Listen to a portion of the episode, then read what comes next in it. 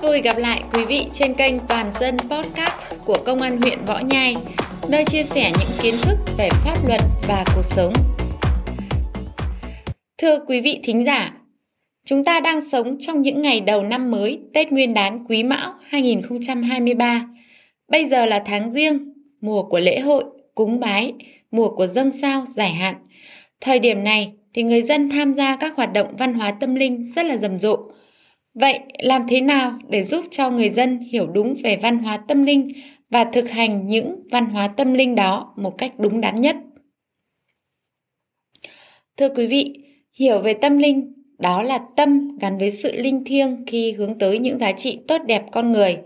Con người không phải cầu ở cái cụ thể đối với ai đó, mà cầu chính ở những đấng linh thiêng, cầu cho quốc thái dân an, cầu cho gia đình hạnh phúc, cầu cho tốt lành đến với mỗi người trong đời sống xã hội, trong đó có mình.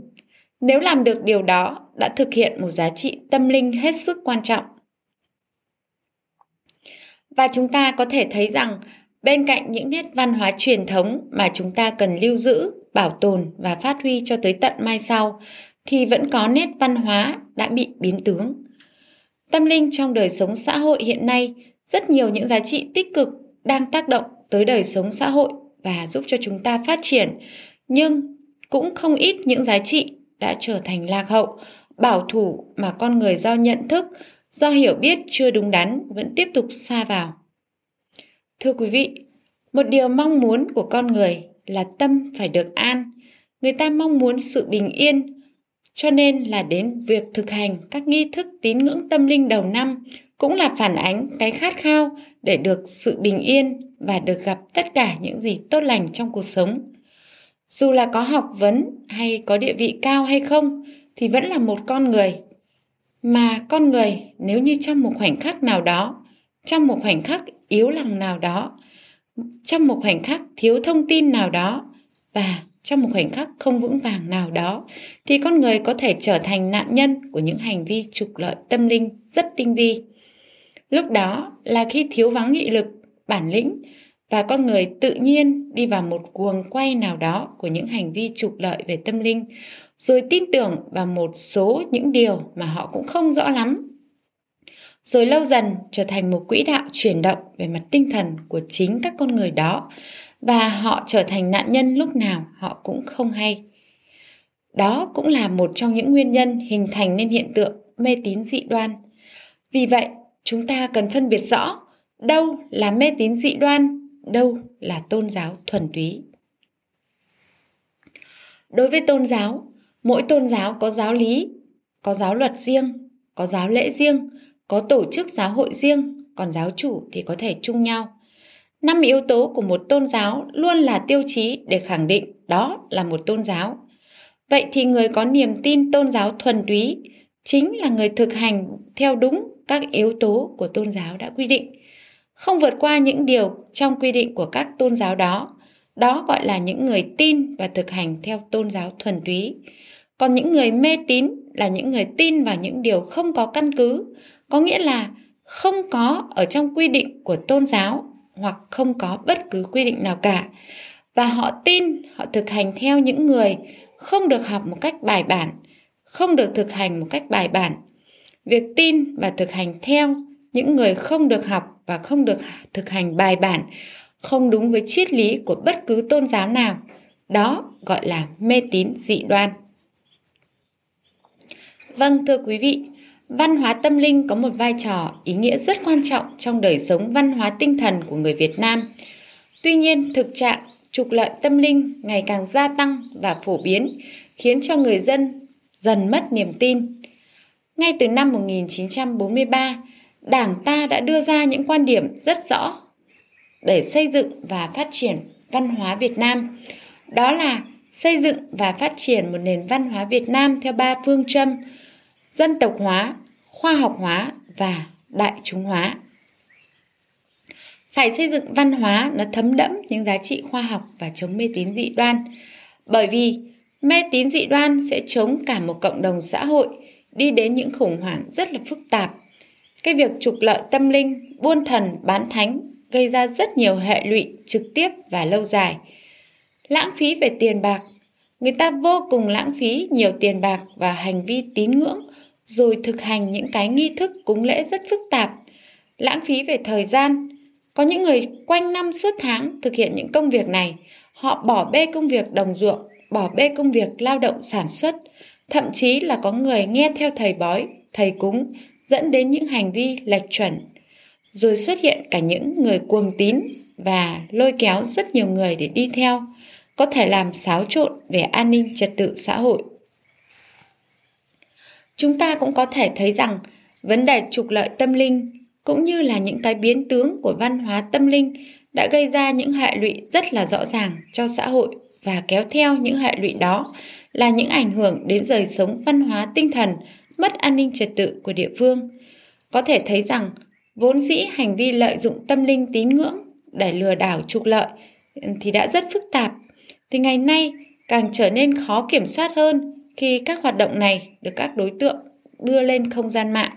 Và ngay sau đây thì xin mời quý vị nghe chia sẻ thực tế của những nạn nhân bị lừa đảo qua mạng mà chúng tôi trích đoạn ghi âm từ chương trình Câu chuyện cuối tuần được phát trên kênh An ninh TV vào hồi 15 giờ 30 phút ngày 29 tháng 1 năm 2023. Chưa bao giờ dịch vụ bói toán, tử vi trực tuyến nở rộ và được quảng cáo mời chào công khai trên không gian mạng như những ngày qua. Nhiều trang mạng xã hội quảng cáo các dịch vụ tâm linh có tới vài chục, thậm chí cả trăm nghìn lượt người theo dõi. Đây là mảnh đất màu mỡ cho những kẻ xấu lợi dụng để thực hiện hành vi lừa đảo. Một hôm thì mình tình cờ xem được một clip của một thầy, thì mình cũng tò mò vào để xem là số tử vi. Thầy xem và thầy bảo mình rằng là mình đã bị duyên âm và muốn cắt duyên âm thì phải chuyển trước cho thầy một số tiền. Mình cũng tin lời thầy và mình cũng đã chuyển khoản một số tiền cho thầy thế nhưng mà mình đợi mãi một tuần, hai tuần cũng không thấy thầy trả lời gì. Ừ, thế là mình nghĩ chắc chắn là mình bị lừa rồi và mình xác định luôn là mình mất số tiền đấy. Mình thì là một người rất là hay lướt tiktok, và khi mà lướt thì sẽ có những cái clip như kiểu là thông điệp vũ trụ mang đến cho bạn, thông điệp ngẫu nhiên của vũ trụ. Là mình cũng tò mò, mình ấn vào. Thì ban đầu có một cái clip nó khá là giống với cái tình trạng của mình lúc đấy. Cho nên là mình đã ấn vào xem và mình à, đi vào trang cá nhân của bạn bói tarot đó. Và mình đã liên hệ với bạn ấy để xem cho mình cụ thể là như thế nào. Thì uh, bạn ấy bảo với mình là cần phải chuyển khoản trước với số tiền là 150 nghìn. Sau đó thì uh, bạn ấy nói đến vấn đề tình cảm. Nhưng mà mình không thấy đúng một chút nào cả. Rất là sai với mình. Ừ, sau đó thì mình đã không còn tin tưởng vào cái việc bói tarot nữa. Thực tế rằng nạn nhân bị lừa đảo không phải bây giờ mới có mà từ ngày xưa cha ông chúng ta đã nói là khá nhức nhối mặc dù bói toán có nguồn gốc hết sức đẹp đó cũng chính là những dự báo những cái nhìn trước cho hành trình của một con người trong cuộc sống có rất nhiều lĩnh vực bói khác nhau. Ví dụ, đưa ra một cỗ bài, chọn ra một con bài, cho người có khả năng nhìn con bài, biết để mà nói về số phận của người đã chọn con bài đó, hay nhiều lĩnh vực bói khác nữa. Xét ở góc độ khoa học, đó là nhìn hiện tượng để biết bản chất, thông qua cái hiện tượng để biết bản chất. Cái bói là như thế và bói từ ngàn xưa đã có rất nhiều người bói giỏi, cho nên người làm nghề bói đã được gọi bằng thầy, đó chính là thầy bói. Vậy thì bói toán đúng hay sai? Cũng không nên phủ nhận bói toán là sai vội mà phải nói bói toán cũng có phần đúng nếu gặp những người thầy giỏi. Nhưng người giỏi đó trong thực tế đời sống xã hội thì vô cùng ít, còn người không giỏi mà lợi dụng để kiếm lợi thì quá nhiều. Chính vì thế cho nên nhiều người đã lợi dụng cái niềm tin của con người lợi dụng vào vị trí của người giỏi để kiếm lợi thông qua bói toán. Nhiều người cứ ngỡ rằng bói qua mạng là không mất tiền, nhưng thực ra họ lại đang mất rất nhiều thứ. Mất thời gian, mất sự quan tâm, mất đầu tư và thậm chí mất luôn cả niềm tin vào đó. Mất lòng tin của con người trong một năm, trong một đời hoặc xa hơn là giá trị của nhận thức. Nhưng cái quan trọng nhất của người tạo ra bói ở trên mạng online chính là định hướng những việc sai đối với xã hội. Mặt khác, ở trong văn hóa tâm linh thì chúng ta cũng cần phải bàn tới, đó chính là vấn đề về phong thủy và trong thực tế thì trong những năm qua đã có rất nhiều nạn nhân bị lừa đảo về những vật phẩm phong thủy. Vậy phong thủy là gì? Phong thủy nói nôm na là gió và nước, nhưng thật ra nó là một lĩnh vực khoa học, nghiên cứu về sự tác động của môi trường, cảnh quan đối với đời sống của con người. Bản chất của phong thủy nó là thế. Tuy nhiên, phong thủy trong đời sống xã hội thì lại ngược hẳn với cái khoa học mà chúng ta vẫn đang nói.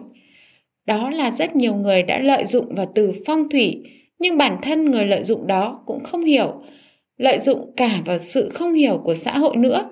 Thành ra thì phong thủy đã trở thành cái gì đó bí mật, rất khó hiểu và rất cao xa. Họ đã nghĩ ra rất nhiều cách để móc túi và thậm chí dẫn dắt những người tin và theo cái điều không đúng này. Ngày nay thì vật phẩm phong thủy càng trở thành rắc rối. Rất nhiều cửa hàng bán đồ phong thủy họ không biết và không nói được về kiến thức phong thủy. Chính vì thế mà họ bán là cái việc làm trục lợi của cá nhân họ và người mua có thể mất tiền, mất rất nhiều tiền nhưng chưa chắc đã có được hiệu quả như mong muốn. Vật phẩm phong thủy trên mạng cũng đang trở thành một chiêu trò lợi dụng tâm linh để moi tiền khách hàng. Các trang web, mạng xã hội bán trang sức phong thủy đều được gắn những công năng vô cùng kỳ diệu. Vòng đeo tay có thể chiêu tài khiến gia chủ tiền vào như nước. Mặt dây chuyển may mắn đuổi được xui xẻo tránh xa. Hay nhẫn, dây đeo khiến người ta có thể cầu được tình duyên, hôn nhân như ý.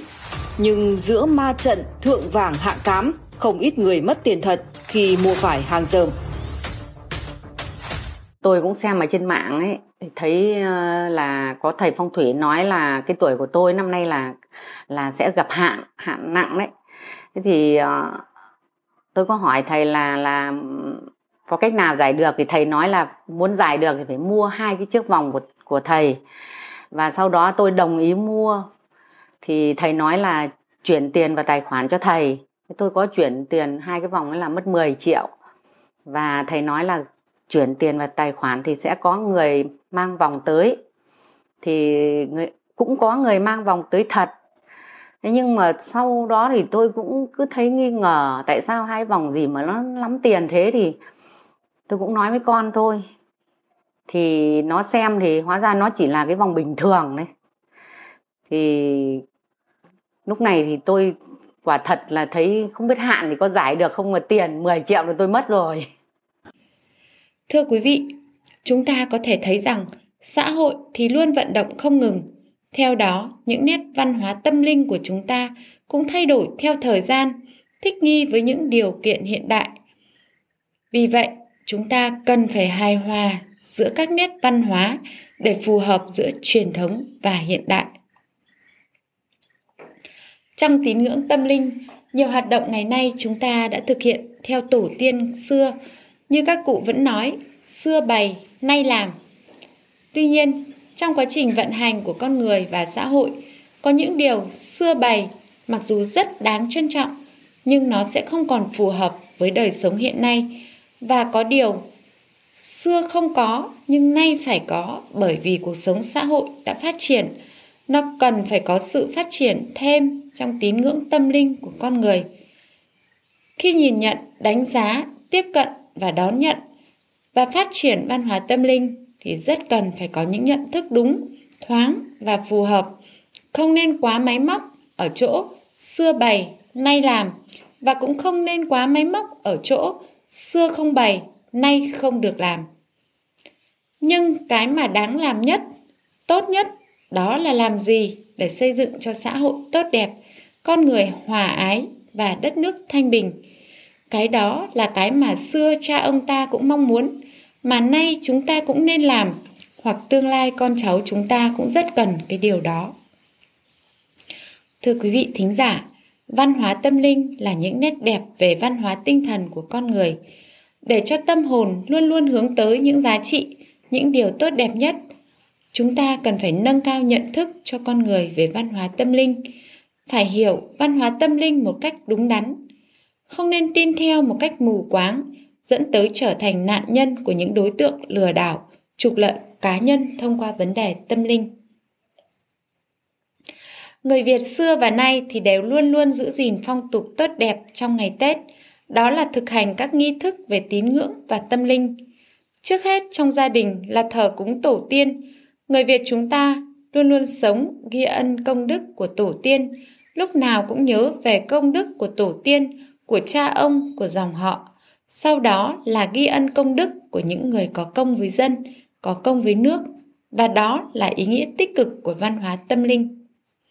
Muốn đời sống của cá nhân mình, của gia đình mình, của quê hương đất nước và rộng hơn là của trái đất này tốt lành, thì mỗi người hãy thể hiện tâm lành, tính thiện ở ngay trong mình và nơi gần mình nhất.